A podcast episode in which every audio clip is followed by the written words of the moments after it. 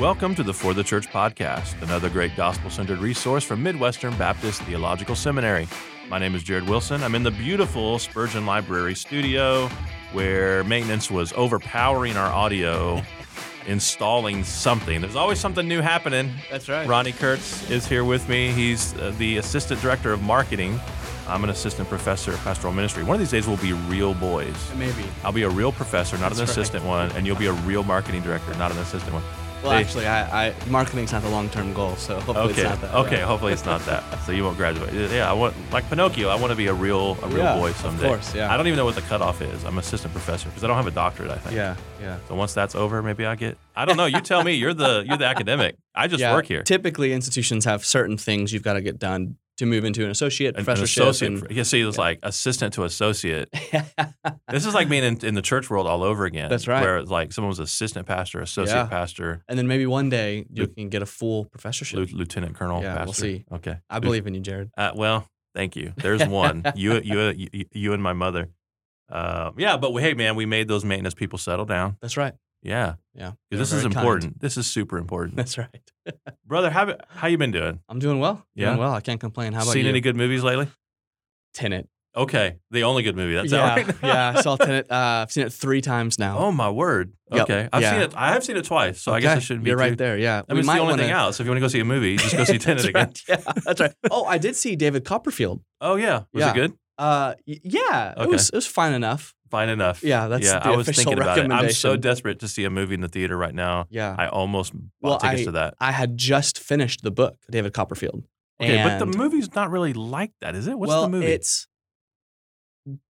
Charles Dickens is difficult to make a movie after. okay, I is mean, that's- it's like a fanciful interpretation yeah, of it or and it's something. like a comedy. You Okay. know, they did. Um, so it's really colorful. It's really like fun. It's really a fast-paced movie. like Pride and Prejudice and, and Zombies. they, yeah, like it's that? not quite like that. Okay. Yeah, they they really got the highlights of the book. So if you Okay. wanted like a full exposition of David Copperfield, you'll be very dissatisfied. yeah, But if you just want to kind of see the characters in action, you know, it's fine enough. yeah. And So- Tenet, man, it just. I mean, Oh, we man. could do a whole. We might have to do a whole ep- episode on Tenet. We could. I have dreams of actually starting a movie podcast. I know you've heard me say this. Oh yes, yeah. You, you you never seem really eager to join me on it. That's no, the I'm thing. here. Here I am. I'm just worried your movie knowledge goes older than mine. Okay, but but I mean that's what we could do. We could like w- watch the same movie and then discuss it. and I'm that here for that, man. Educate. Okay, I'm here. yeah. Well, that would be good. We might think about that. 'cause Okay. I, because I could talk about movies, but we could talk about Tenet for a long time. And speaking of fiction, Let's go. I need to. Come, this is my template for transition every time. It's isn't amazing. It? Speaking of, I even set you up with David Copperfield. That's right. We're talking about fiction. Speaking of storytelling, uh, yeah, let's talk about why fiction matters. Yeah. So we've covered, you know, this issue a little bit in in the past uh, when we talked about reading. We have a whole episode on on reading, and you and I both l- love Mhm. fiction. We think Mhm. it's important.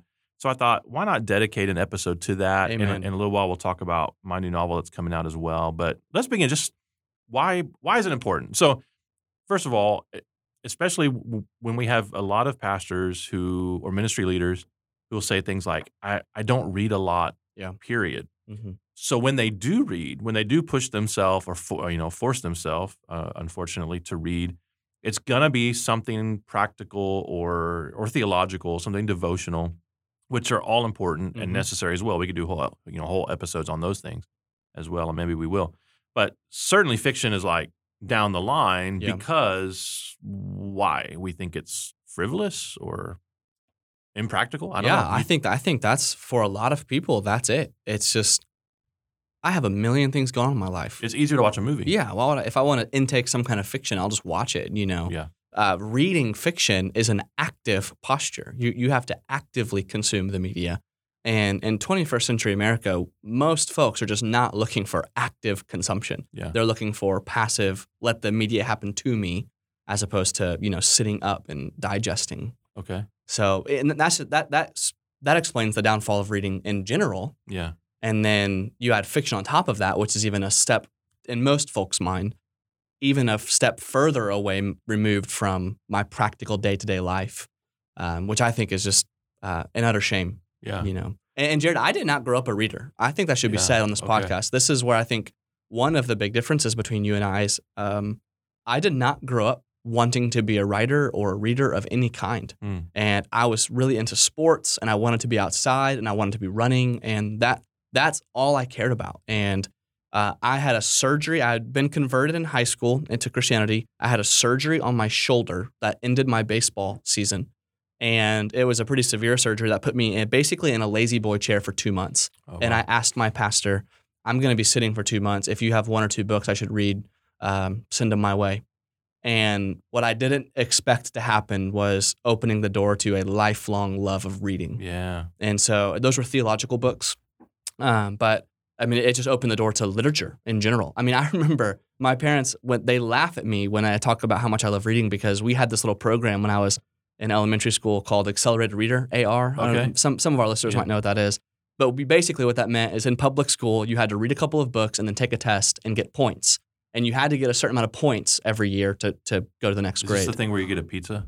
Oh, no, that that's the Pizza Hut thing. Oh, that's that's, something that's else. different. Okay. But yeah, maybe that would have incentivized me as a kid. you might have read more if there was a pizza on yeah, the other yeah. end. But I would literally sit there. My my parents tell you the story. I would sit there with a book open and pretend to read for 20 minutes. And every once in a while, I'd be like, "Oh, I got to flip a page," Oh my word! and I wasn't reading.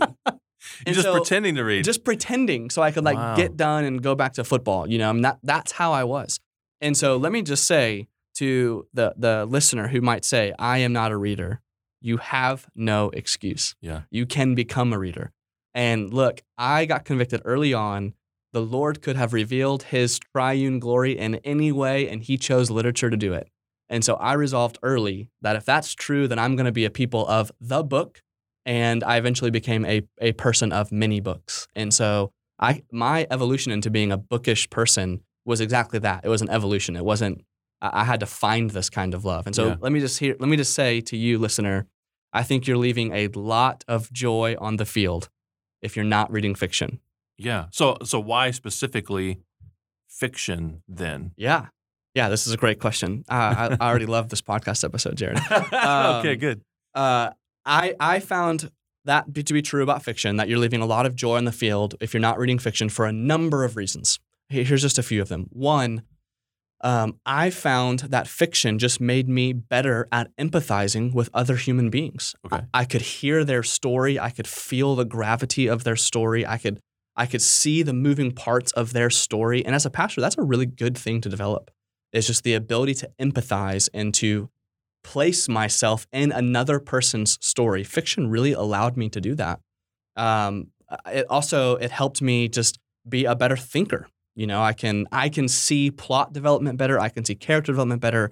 I can understand the unfolding of a creative argument. Okay. And man, I'll, I'll tell you, there's very few things more practical in 21st century America than being a, being first articulate and second creative. Uh, those two things have largely gone down the tubes.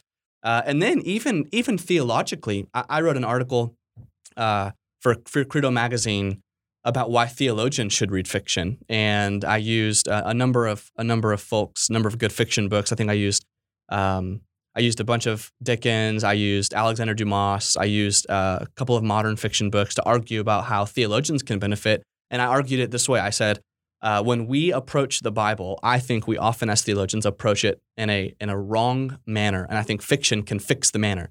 Because if if I hand you a novel, if I hand you Echo Island, for example, okay. you're not going to pick up this novel, this fiction novel, and, and jump to chapter eight, right? You would never do that because you have a you have a presupposition about what that book is, and that book is a unified story going somewhere, telling a a particular idea. And I think we should do the same with the scriptures. We should approach the scriptures as if we can assume it's a unified story with a unified author, of course, diverse authors, but a unified author telling a unified story about a unified man going somewhere. Mm. And the posture we approach fiction with, I think, is a really helpful posture to approach the biblical text with. So those are just a few ways. I mean, we could, we could go on more there. But there's Yeah. a few ways I think fiction helps us. There's a article recently um, on the Gospel Coalition. Um, it's a book review, actually. It's a it's a review of the book "The Decline of the Novel" by Karen Joseph Bottum. Karen Swallow Pryor wrote the review. Yeah, Yeah, and, and Karen Swallow uh, wrote the review. Uh, the title of her review is "Why Christians Should Care About the Novel's Decline." hmm Uh, again, the book that she is ostensibly reviewing is called "The Decline of the Novel" by Joseph Bottum. But um, in, in this article, Karen mentions a couple of things uh, related to the impact of the decline of reading fiction on evangelicals or upon the church. Uh, one of the things is just, um, as you kind of alluded to, just in terms of of, of personal empathy, but also um, cultural savvy, cultural Mhm. awareness. Um, certainly, you can read history books and, and and nonfiction books about different you know epochs and eras and, and that sort of thing, and and pick up the data, so to speak. Um, but in novels like Dickens, for instance, Yep. or, or or others who are very much writing of their times, um, you, you you get a deeper sense of the humanity um, of those times, and I think it just makes us better rounded people. That's right. Yep. More well rounded people. Um, it shapes our imagination for today to be Mhm. able to read fiction from the past, historical fiction from the past.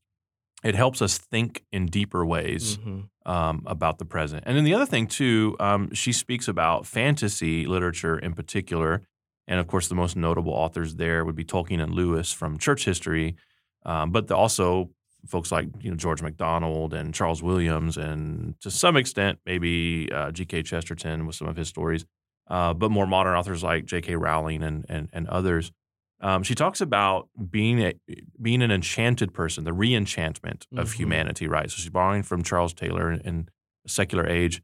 Um, the the dearth of of Christians reading fantasy literature has stunted our ability to perceive the reality of the supernatural. Mm. That that it has some kind of res, re- residual effect. Not that these things are are true stories or or factual, um, but they have that that deeper sense of myth to them. Um, so for Lewis, for instance, Lewis, who was a big fan of uh, of George MacDonald, he said reading George MacDonald baptized his imagination, Mm.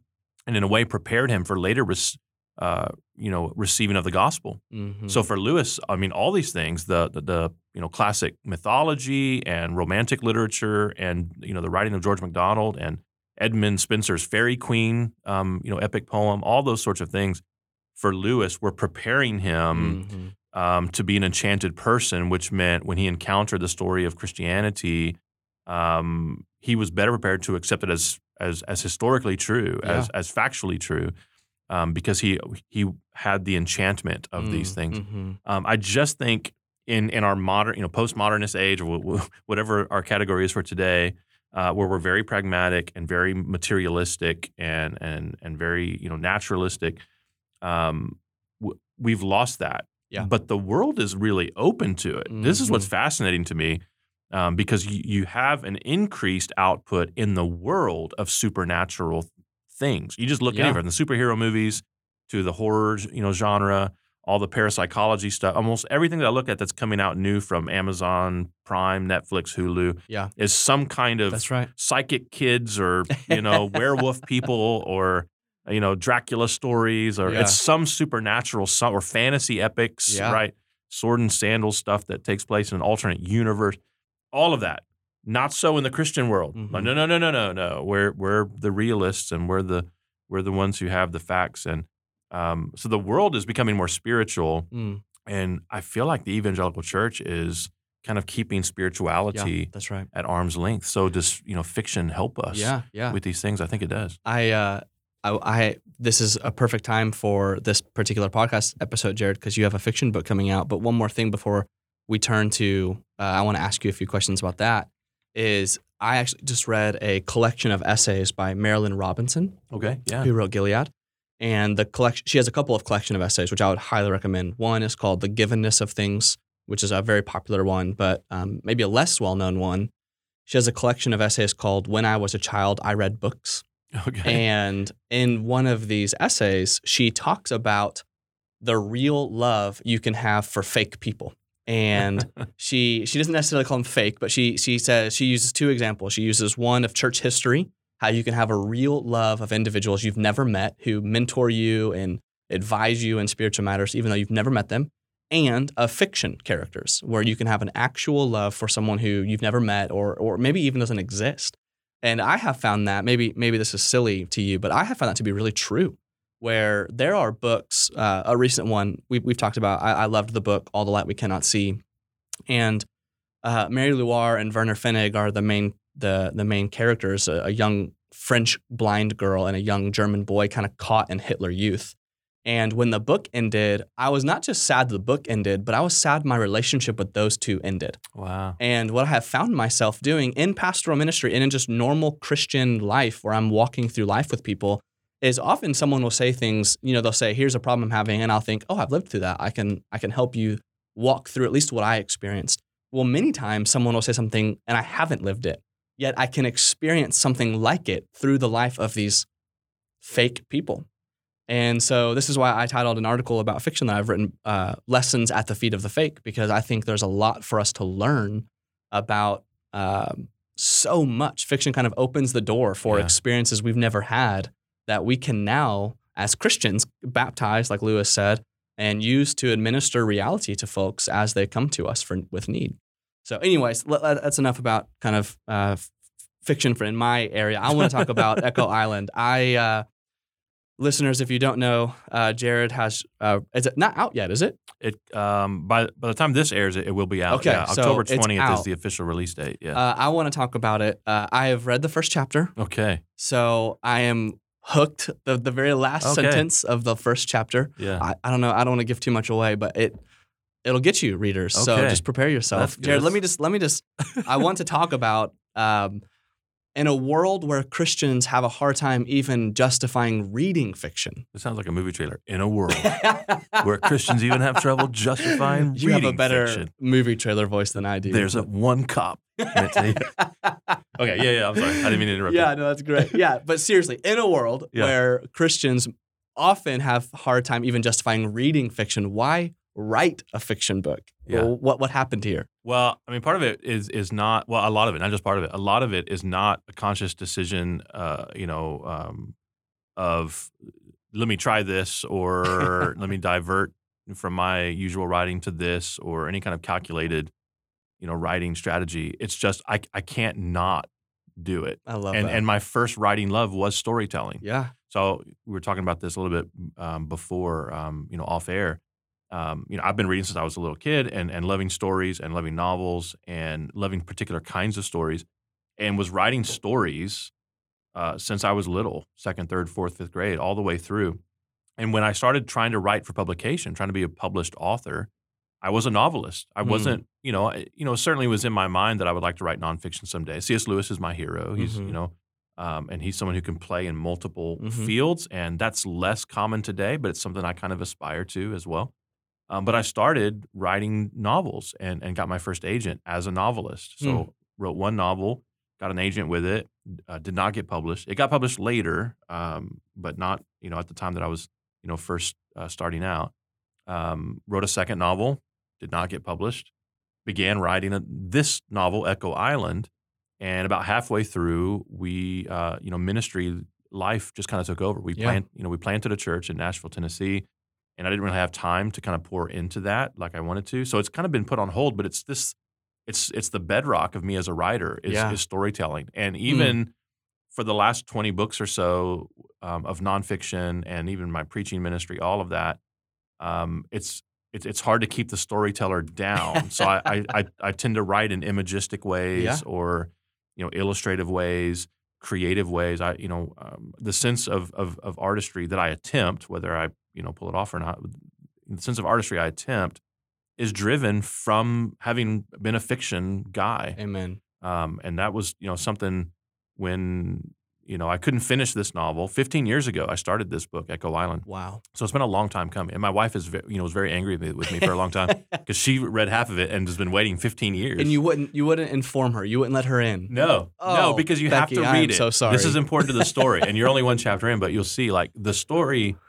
This this story is about a story. It's Okay. about it's about the story in a sense, but it's about story. So it's kind of a metafiction thing. I love right? to hear that. Um, and yeah, so I can't, you know, I don't want to like tip the hand. I don't want to tell her, but that's one reason why it hasn't let go, Yeah. right? So Mm. there's some things I've started and just, you know, they petered out because there just wasn't something there, or you know, I needed something else to kind of get me going in regards to it.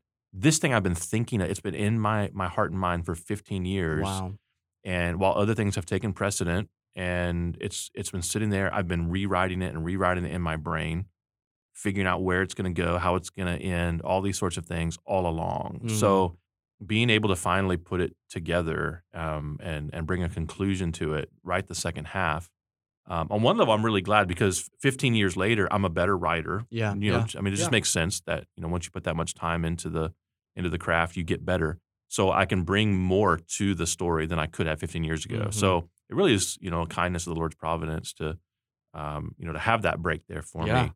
But yeah, so I mean, why fiction now? Because it, it was fiction in the beginning. I mean, that's kind of where I was really with the with the story. Who would you say are some of your biggest? Yeah, you said C.S. Lewis already, but yeah, other fiction influences. Yeah. I mean, in terms of um, in the past, like as a child, the ones that really have fired up my imagination and just got me. So Mark Twain would be the other big Okay. one, and and Edgar Allan Poe, um, his short stories. But Twain, in particular, like specifically, um, the Adventures of Tom Sawyer. Mm-hmm. which is kind of the unsung, you know, novel of his. Of Um, course, yeah. Huck Finn is always ranking up there in terms of the, you know, is it the great American novel, that kind of thing. But Tom Sawyer, just uh, the cave and, Mhm. um, you know, the you know, faking his own death and uh, the, you know, the cemetery scenes and just everything that takes place in that. Um, it was so transporting for me and just firing up my imagination yeah. and played on so many different levels. Like he's in love with Becky Thatcher and I was in love with Becky Thatcher and now I've got my own Becky. yeah, you did it, man. I married Becky. Um, Who you I'm- keep stories from for 15 years. That's right. That's Yeah. right. Um, yeah. So Twain was a big one, and and when I graduated, uh, I know I graduated, but you know, eighth grade, they do this whole deal like you've graduated junior high, right? Yeah, yeah, yeah. So when I had my eighth grade graduation, is what I meant to say. Uh, my parents got me the big collected works Oh, of, of wow. Mark Twain That's I was such a fan. Um, you know, of, of Tom Sawyer, but also his short stories, Yeah. The Jumping Frog of Calaveras Yeah. County, and some of those things. Um, yeah, so those would be some of my That's so influences. cool. But Lewis Yeah. is the one; he just Of course. looms over yeah, of course. over all of them. So then, what would you say to the question that we talked about earlier of just what what benefit is it to the Christian to take hold of fiction and read? Yeah, so I think in, just in terms of building um, or developing muscles in your brain that other types of writing don't, to be Hmm. able to comprehend a sense of glory and bigness that is not communicated through raw data That's or good. through the dispensing simply of the facts. So I think even we read the scriptures differently, although they are true and historical and factual. Um, I think we're better prepared or better developed to comprehend a sense of the metaphor, the facets of of of beauty, the the analogies that are there, the images that are there. And isn't that amazing? Yeah. Th- This is amazing. This hearing you say that because it's amazing that the scripture, a true story, is so grand that we need fiction to work the muscles Right, to try to comprehend comprehend the grandeur of this particular story. for sure. Oh, that's amazing. Yeah. Yeah. Sorry Well, to interrupt. Keep going. no, and, and and I think that's something you know that we we learn from you know C.S. Lewis um, as as well. You just you're preparing yourself to kind of see things in a deeper way. Um, yeah, and so and and I also just think like for preachers. So we have a lot of listeners who, of course, who preach and teach. Yeah. um, whether as pastors or ministry leaders or small group leaders. And fiction, storytelling um, helps you with an arc. This is something I talk about in my writing Mm. class in particular. Um, is is having an arc to your sermon that it has a rising action and then a Mhm. climax and then you know the literary term is the denouement, you know the French word. You have kind of the falling action after the climax. That's important to a sermon that people are able to track with you, and and and the climactic moment is it in particular is some sort of proclamation of the gospel hmm that you're showing the storyline of the scriptures or the storyline of, of that individual text that you're preaching, but you're giving you know, people a sense of the story of life as well. Yeah. That that this is going somewhere, hmm right? The Lord is telling a story with all of this. We may feel like we're in some endless cycle of history or, or something like that, but no, there is an end to this, which will be a new beginning to eternity. I mean, you know, we're in eternity, but there'll be a new beginning with in, in the new heavens and the new earth. But there's there's an arc hmm to this history. We may not be able to chart it well, but I think fiction helps us with that sensibility. Yeah, For sure. absolutely. And it's something I try to do in in Echo Island as you know as well is um, you know because there's so much in in in the book that speaks to how we understand reality. Mm. Again, I'm, I'm trying to avoid spoilers here, and I don't want to give anything away. Um, but there's other stories that are important to the story. So Okay. so mythology is really important to the story. That's good to know. Um, so names, places, locations, but also just plot devices and things Yeah. related to classical mythology is important. okay. Uh, Dante is really important Okay. to the story. See, I, I, this is great to know. Yeah, as yeah. a reader. um, so, like, if you read the book, you may want to just Google certain character names or Google. I literally was going to ask you Yeah, uh, off, off the air if you chose certain names for certain reasons Yeah. because I, I know you personally, and I, I was I was telling Jared listeners o- o- off the air that normally our relationship affords me a little bit of foresight into where Jared is going with his nonfiction. I, I can say, oh, I've actually heard him tell the story. I know where he's going. But with fiction, I just don't know where this guy's going. So Yeah.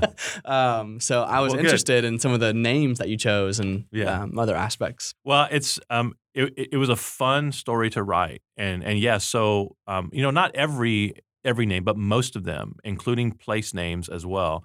Um, if if you were to put them into Google, this is just kind of an Easter egg here for you. If if you can read the book, um, they have connections outside that Okay. that help inform the understanding of the story itself. That's fun. Um, but then there's also a sense of typology, right? So the story centers around four teenage boys.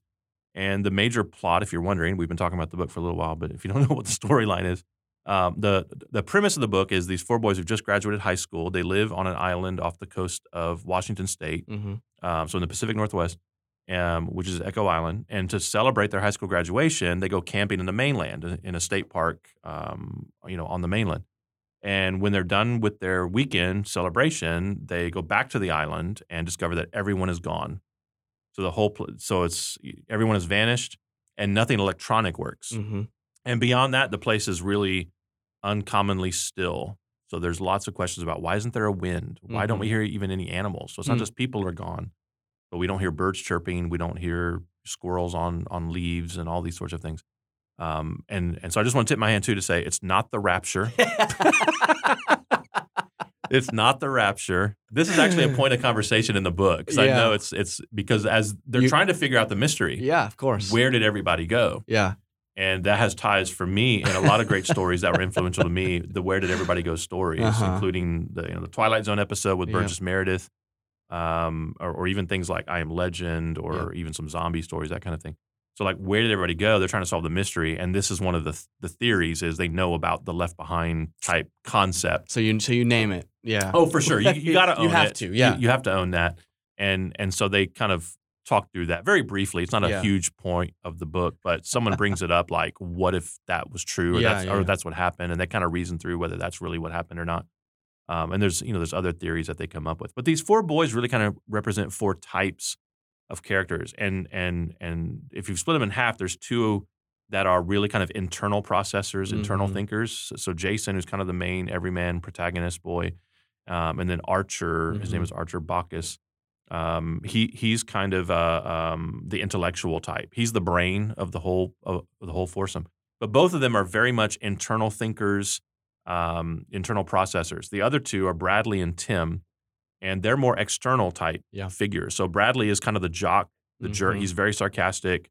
Um, the other ones are constantly wondering, like, Yeah. why are we friends with this Yeah, guy? Because he's and and you're supposed to hate him as well. Like you come to hate him. Um, the publisher made me make him less hateable. Okay. I already hate him. I'm So, on chapter okay, one. Okay, okay. Like the original version is like Yeah. like you hate this guy. He's making fun of oatmeal, like page one, and Oh, that- yeah. that's I love oatmeal. Well, there's so- a lot of things he makes fun of the other guys too, and and the you know B and H was like, yeah, could he be a little nicer? I'm like that's like not the point of the story, but I made him a little bit nicer. But yeah, so he's a jerk, and he's Yeah. also uh, very aggressive. So he acts out in terms of violence. He's very Mm, forceful mhm. and that kind of thing. And then the other um, fellow, Tim, um, is is the other external figure, and he's kind of a glum, um, and he's very gluttonous. Mm, So he's he's very appetite driven. So you have these four guys who kind of represent different aspects of, of types and really parts of myself. I kind of put myself in the book, so to speak, um, in that regard. And they're just trying to figure out where did everybody go, and then the Mm. mystery deepens from there. So there's two there's two major plot twists, and I, I'm not going to spoil either one of them. But the first one is one that most astute readers should see coming okay. and there's a reason for that. So I'm I'm acknowledging you're intelligent to pick it up. Yep. And the reason I'm I'm saying this to you is because as you're picking it up, you're going to be thinking, um, oh, why did he you know think we wouldn't get this? Yeah, like yeah. I'm smarter than that, Okay. right? So I'm just acknowledging you, you should be able You to pick up the get it. first plot twist, but you sh- you But probably will not one- see the second one coming. so I'm telling you that it's there, Okay. um, but I don't think you'll see it coming yeah. but it's one of those that I hope the way that I constructed the the story after it comes out, like the Sixth Sense, you can go back and say, "Oh man, Oh, he tipped it here Yeah, and he tipped yeah. it there." So it doesn't really come out of out of the blue. Okay. um, there are little clues along the way. So I hope it, it'll be a fun reread, even. So, like, once you get to the end and you see kind of the resolution, you can go back now and enjoy it a second time because there's things you, you didn't pick up on that, Yeah. the, that the ending kind of clarifies That's fun. for you. Well, well, thank you for writing it, and and uh, big ups as well to B and H. I I was so happy to hear that a Christian Yeah. publisher was publishing a fiction book. I just love that.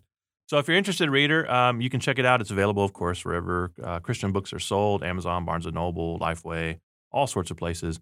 Uh, I really would appreciate if you'd read it. Let's be a part of a resurgence Let's of go. fiction reading. Amen. Yeah, um, because if we don't read good fiction, the bad stuff just you know prevails, and um, we can be a part of reforming that, so to speak. So thanks for listening. As always, if you enjoy the podcast, please give us a good review on iTunes, Spotify, wherever you listen to your favorite podcast.